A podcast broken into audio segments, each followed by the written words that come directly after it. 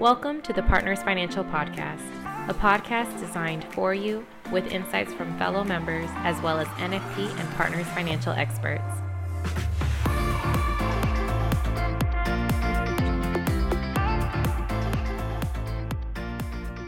Welcome to the Partners Financial Podcast. I'm Kristen Williams. Today I'm joined by Justin Lee, who is the president of JMJ Financial Group. And Justin's here to talk to us about the cash balance plan, why he uses it, why his clients love it so much, and how it fits in so that you too can look in your books of business and find clients that should be using cash balance plans. Justin, thanks for joining us today. Hi, Christine. Thank you for having me here. That's my pleasure. So let's jump right in. Talk to me about a cash balance plan. What is it exactly? It's uh, it's a qualified retirement plan, just like IRA, SEP IRA, 401k.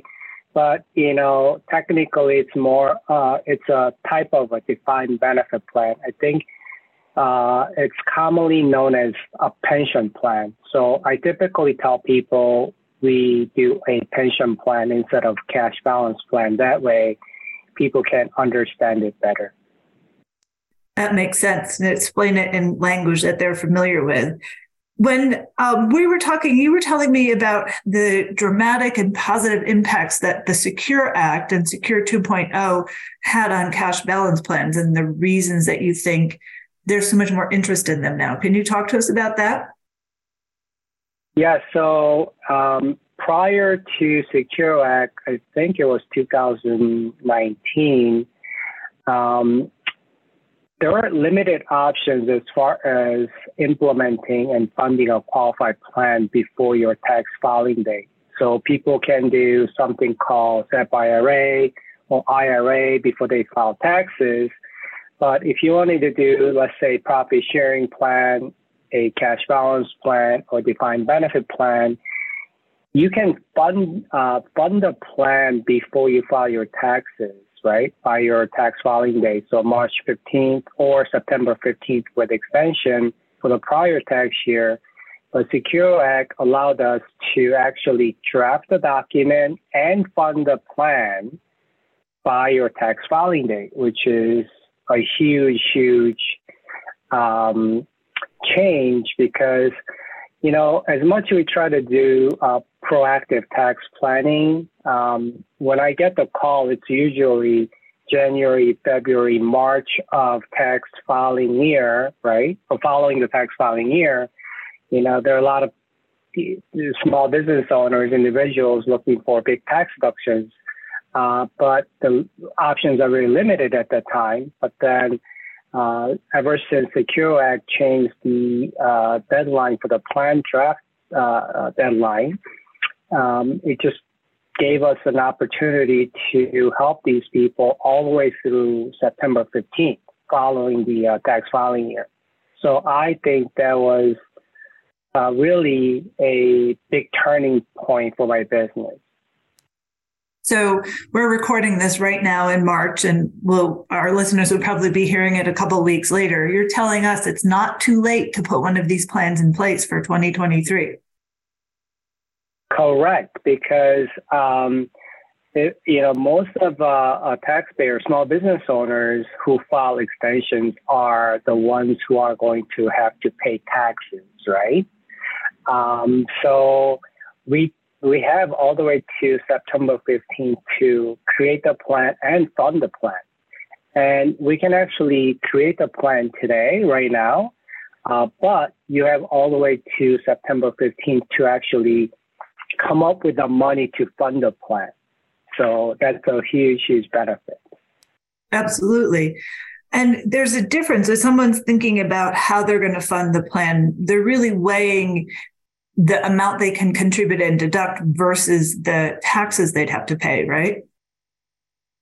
Correct. Um, you you know you kind of become a tax planner once you start doing these plans because um, a lot of the taxpayers have to come up with a desired contribution amount, and sometimes if they have a good cash flow uh, and other um, after tax money that they can actually live on, they try to deduct as much as possible, right? Sometimes they eliminate their corporate tax return or Schedule C income. So you can do that. Or, um, you know, you help those clients to find the balance. What is the right contribution amount? And also, uh, there's something called QBI deduction that is going to expire, I believe, in 2025. So um, if you can stay under the uh, the threshold income for either single or joint taxpayer, you know, when you contribute hundred thousand dollars, you know, you might end up uh, creating an effect of uh, uh, deducting about $160,000, $163,000 of uh, uh, tax deductions because you get the full QBI tax deduction for 20%. That's wonderful. We all love to be able to be tax planners and help our clients find deductions. Um, but as we know, we all love life insurance. So, how does life insurance fit into a cash balance plan? So, as one of the investment options for pension plan or cash balance plan uh, investment contributions, you are allowed to, uh, if your plan documents uh, allow for allow for this, you can actually invest part of that money into a life insurance plan. Um, I think some of us who's been around for a long period of time, they are familiar with something called uh, split funded defined benefit plan. So this is nothing new. It's been around for a long time, but um, not many TPAs will accommodate, including life insurance instead of uh, pension plan investments. Uh, but uh, let's say you know you got someone who wants to contribute two hundred thousand dollars a year. Um, that's with pre-tax money, and we can actually split uh, that two hundred thousand dollars for for the first few years uh, half into investment and half into the uh, uh, life insurance contract. So we're all familiar with the uh, max funded life insurance retirement plan design, right? So we can do a five pay life insurance uh, uh, plan inside of the cash balance plan um, for the tax free life lifetime income and tax tax free death benefit later on. So this is all really interesting. I think there's probably a lot of places where this could be a really great solution. Um, and regular listeners to the podcast will know that I often ask this question. So, who is the I Got a Guy? What sort of client really is a good fit for the cash balance plan? When you're meeting somebody or looking at your book of business, who are you looking for to say, hey, this might be a great solution for you? So anyone really who's concerned about paying a lot of taxes, right? If they have to pay a lot of taxes, means that uh, uh, they have a good cash flow, and you want to look for a client who who have uh, uh, clients who have consistent cash flow. It's not like all of a sudden this year it's an exceptional year and they have half million or million dollar profit and looking for tax deduction just for this year. They may, uh, those clients are not your ideal clients because typically when you set up these plans, you should be able to continue to fund the plan for about three years at minimum. Um, so anyone who's looking for a tax deduction you know, more than $100,000 a year, right? At 40% tax rate, every $100,000 they contribute, they end up saving 40000 in taxes. And you have to look at that 40% as kind of like an investment return, right? Uh, obviously, uh, bigger uh, contribution, bigger desired contribution amount is better, but I would say minimum is 100 100,000 a year, and I think the sweet spot is 200,000 or more a year. You are also telling me about the type of business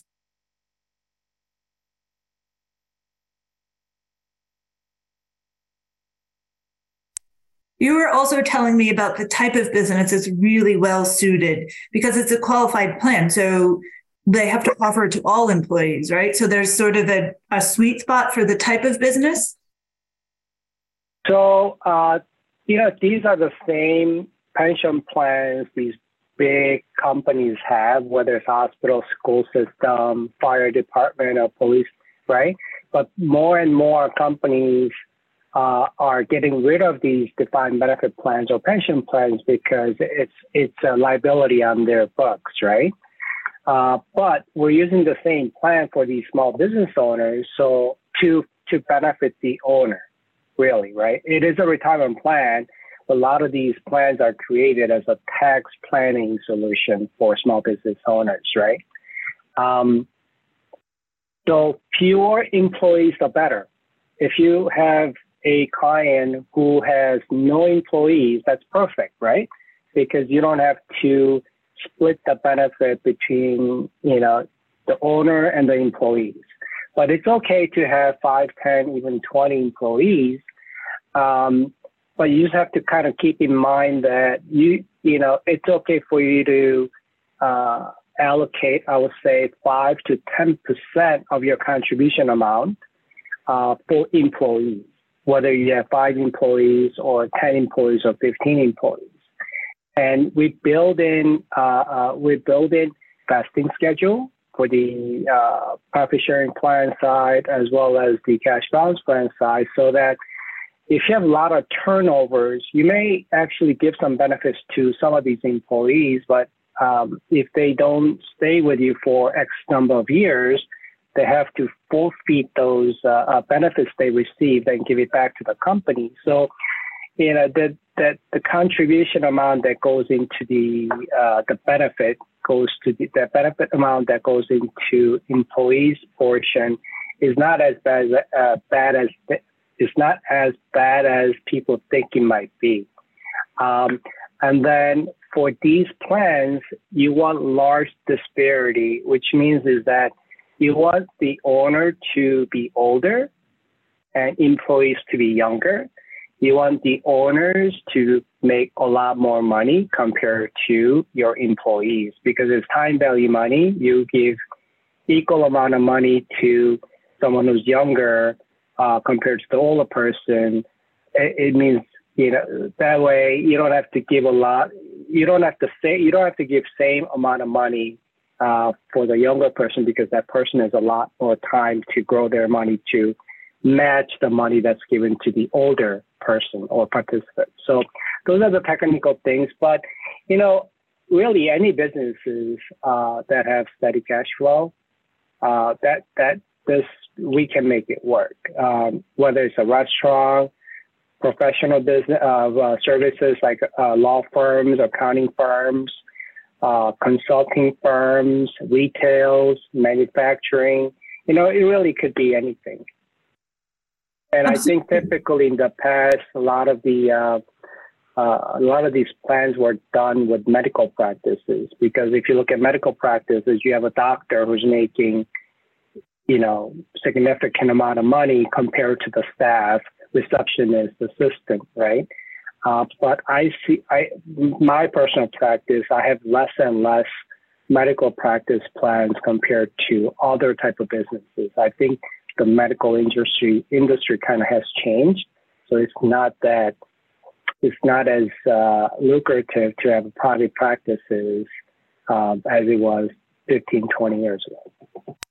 Right. You were telling me about a, a, client that you have that owns a restaurant and how, even though that individual has a lot of employees, the plan worked really well for him. Can you give us a little more information on that one? Yes, uh, I have a uh, I have a client who has a number of bars in Chicago, and obviously they have a lot of uh, serving staff, uh, bartenders, um, the waitresses and servers.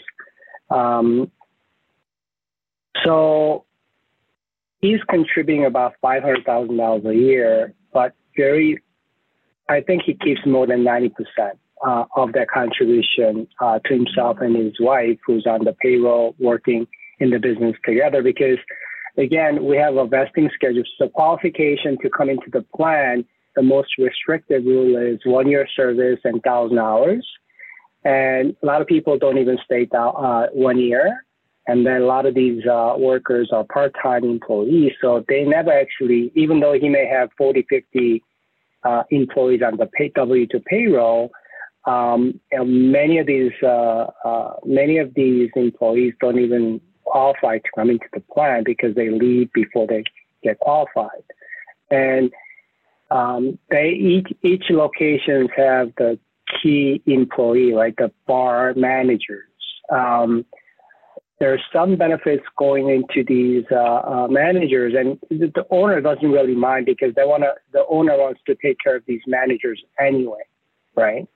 So um, it's it's working out perfect, even though he has 40, 50, uh, 40 to 50 employees really liked that story when you were telling me earlier because I think we automatically think the doctor group with one person and you know two staff. This is the company with a huge cash flow and a lot of employees, but it really makes sense for them too. So I like that you know there's a lot of different ways we can provide this benefit.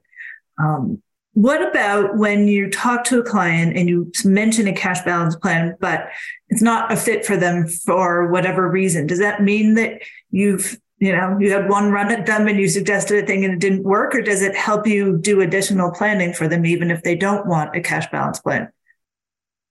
Yeah so really um, i used it, these qualified plans as a, a door opener to get in front of uh, high income high net worth successful business owners and individuals right?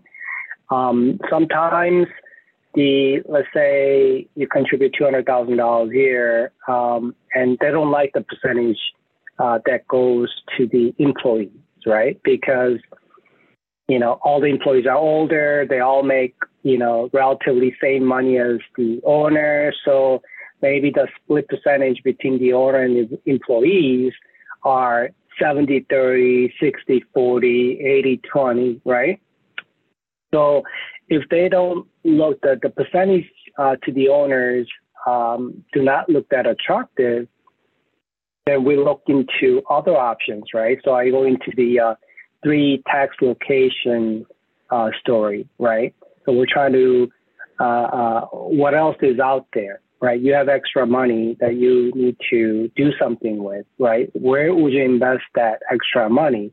Which tax location? So we talked about pre-tax location, but that's not going to work, or you don't like it. And uh, if you know the the other option you know of is the taxable account, where you have to pay taxes every year along the way, where there's a tax-free bucket, which you probably don't have a lot of your uh, uh, uh money invested in in your current portfolio.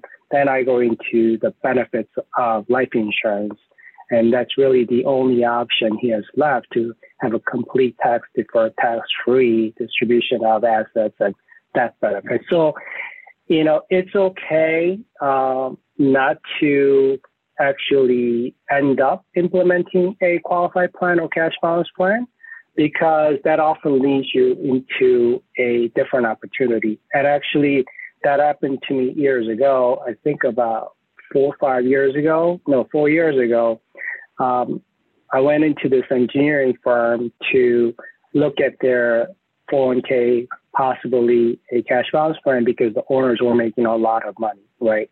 Multiple seven figures. And when we ran the analysis, um, owners were only getting maybe 55 or 60% of the contribution money because, you know, all the engineers were making high income compared to the owners, etc.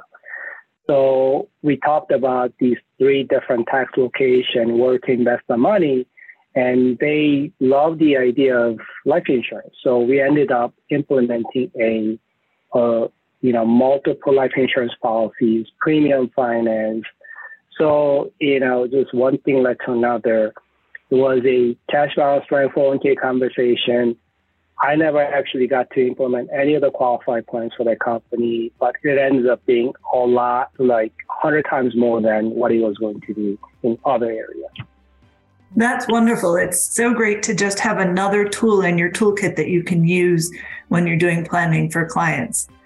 So, thank you so much for coming on the podcast today and talking about cash balance plans and giving us another strategy that we can use with clients to help them, as you said, figure out where they're going to allocate their money.